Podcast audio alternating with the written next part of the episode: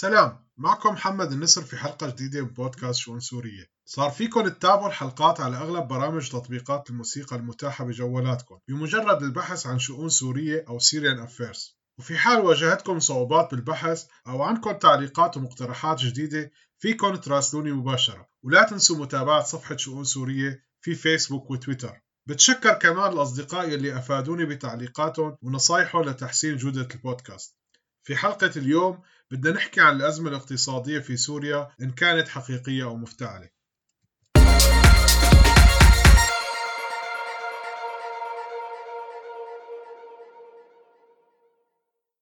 طابور غاز وطابور مازوت وطابور خبز وكل سلعة من السلع الأساسية صار لها طابورها الخاص. الطوابير اللي المواطن صار يقسم أسبوعه واليوم بحسب الأولوية لمستلزماته الحياتية. الطوابير يلي عم تاكل نص نهار المواطن يلي تحولت لخطر على حياته في زمن الكورونا. المشترك الوحيد بين هالطوابير هو دفتر البونات الإلكتروني يلي سموه لنا اياه البطاقة الذكية. مين فينا نسي دفتر البونات وسعادة المواطن للقاء علبة السمنة؟ وعناق أطفاله للموز وكيف علبة المحارم صارت هدية بالمناسبات. مين فينا نسي دفتر البونات؟ يلي شكل جزء من ذاكرتنا السورية في عملية إخضاع الشعب لسلطة حافظ الأسد بعد إعلان انتصاره على حراك النقابات والدعم الشعبي له وقمعه لحركة الإخوان وتسليط مدافعه على حماة لتأديب وقتل آلاف السوريين. مين فينا بيقدر يتجاهل استعانة نظام الأسد بنفس الكتالوج بحذافيره يلي ما نسي يسترجع فيه البونات؟ ولكن هالمرة بشكله اسم جديد سمالنا اياه البطاقة الذكية يلي هي أجدد أسلحة نظام الأسد لإخضاع ما تبقى من الشعب السوري تحت ظلمه وجبروت أفراده الأمنية. في الأسبوع الماضي كتر الحديث عن شركة تكامل يلي متعهدة إدخال وتشغيل البطاقة الذكية وبحسب مقال لموقع الاقتصاد كشف أنه الشركة بيملكها ابن خالته لأسماء الأسد. شركة تكامل مشغلة للبطاقة تعاقدت مع وزارة النفط والتجارة الداخلية بدون ما يكون لها أي تاريخ مسبق بتنفيذ هيك مشاريع. والشركة انعملت خصوصي لتأخذ هالعقد بدون ما يكون عندهم أدنى خوف من أي منافس بمناقصة تراعي مصلحة المواطن. إنما منشوف بهالصفقة عملية احتيال وفساد كبيرة قادتها أسماء الأسد لفرض نظام جديد على الناس وإخضاعهم بنفس الوقت. وطبيعي بعد الغضب الشعبي ضد شركة تكامل يطلع تصريح من وزير الأسد للتجارة الداخلية بأنه سيتم تحويل ملكية شركة تكامل لوزارة النفط والاتصالات. وهون بالوقت اللي عم يحاول فيه وزير الأسد امتصاص غضب الشارع لأنه بشار الأسد وزوجته عم يلعبوا لعبة جديدة ضد المواطن. فالعقد بحسب ما قدرت أجمع معلومات بيشمل نقل تدريجي للملكية خلال عشر سنوات. يعني بدأ عملية النقل ما كان تجاوب مع الغضب الشعبي إنما أراد بشار الأسد أنه يخفف الاحتقان ويبيع الناس أنه عم يشتغل لمصلحتهم. وللغوص أكثر بتفاصيل هالصفقة فالهبشة الكبيرة بتكون في بداية العقد لما الشركة بدها تنشر أجهزة القراءة على المؤسسات ونقاط البيع وتوزيع البطاقات على المواطنين. وبعد ما تنتهي الفترة بصير إيرادات الشركة فقط على فتات قليل من كلفة تشغيلية والصيانة وهالشي بخلي الإيرادات تنخفض لأقل من 10% بالمشرمحي بعد ما شفوا اللحم والدهن عطوا العظم للوزارة يطبخوا فيها مرأة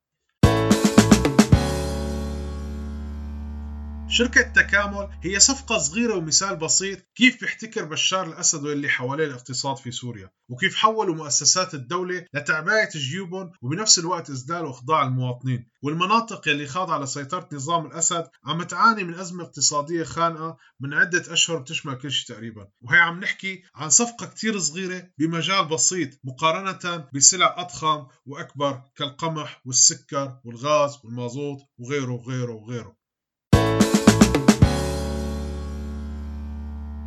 لو أخذنا الخبز كأحد الأمثلة كأهم السلع في سوريا فربطة الخبز اليوم في مناطق سيطرة الأسد فيها سبع ترغفة بس وسعرها 50 ليرة ومخصصة لثلاث أشخاص فقط وعم يوصل سعرها بالسوق السوداء ل 500 ليرة وربطة السياحي 700 ليرة. جودة الخبز من أسوأ ما يكون وعم توصل بيتي للبيت كأنه عمره أسبوع بسبب القمح والخميرة الإيرانية.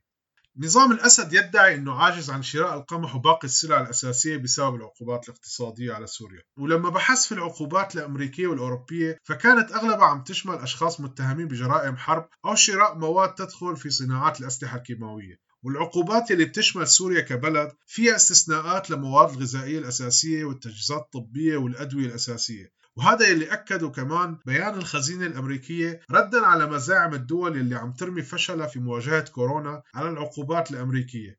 والبيان كان فيه آليات واضحة وفقرات للاستثناء مفصلة وكيف ممكن الواحد يحصل على موافقات إضافية للسلع اللي بتشكل ضرر على الناس وخاصة في مواجهة كورونا.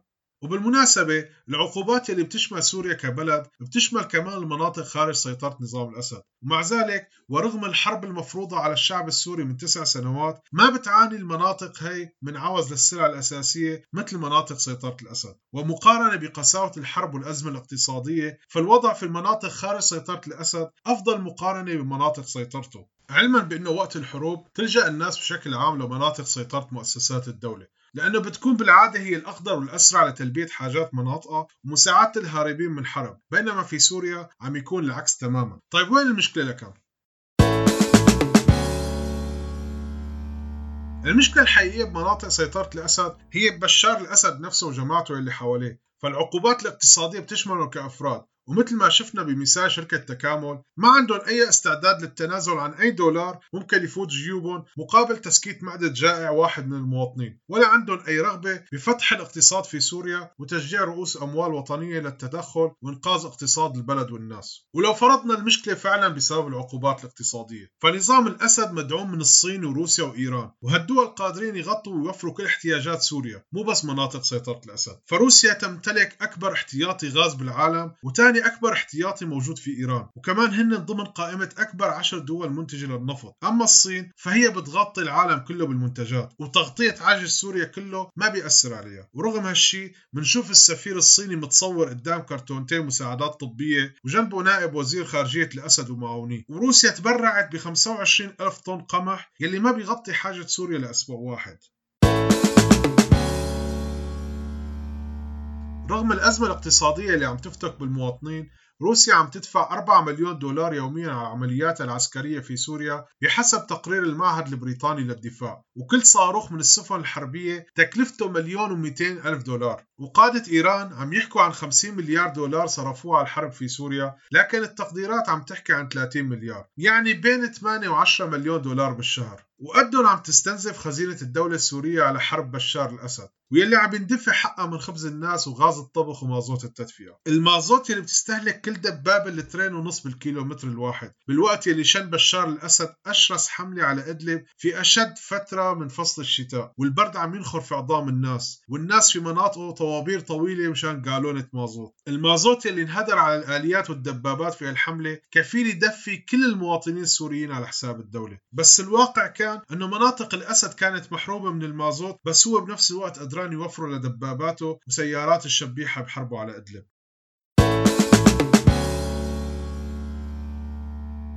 وعودة لسؤال الحلقة بأنه الأزمة الاقتصادية في سوريا حقيقية أو مفتعلة فالإجابة صارت واضحة باعتقادي. سوريا وبرغم الحرب القاسية الناس قدران تكافح وتصارع الصعوبات الاقتصادية فيها. ومقارنة بغير حروب فالشعب السوري في مناطق خارج سيطرة الأسد قدران يخلق مساحات اقتصادية حرة رغم ارتباط بعض التجار بسلطات أمر الواقع. وهي المساحات الحرة عم تسمح بتجاوز كتير صعوبات اقتصادية بينما في مناطق الأسد يلي ما زالت تحت احتلال اقتصادي أسدي شامل ورغم سيطرته على كل مؤسسات الدولة ودعم دول الأعظم بالسلع الأساسية بالعالم إلا أنه عاجز عن تلبية حاجات المواطنين. ولكن بالمقابل قدران يصرف على الحرب من نفس الصندوق يلي لازم يأمن احتياجات الناس. وهالشي يقودني لنتيجة واحدة بس بأنه الأزمة الاقتصادية في سوريا مفتعلة ولقمة المواطن السوري عم يسرقها بشار الأسد وجماعته. وطالما هن بقيانين رح نعيش بأيام أسوأ من أيام دفتر البونات.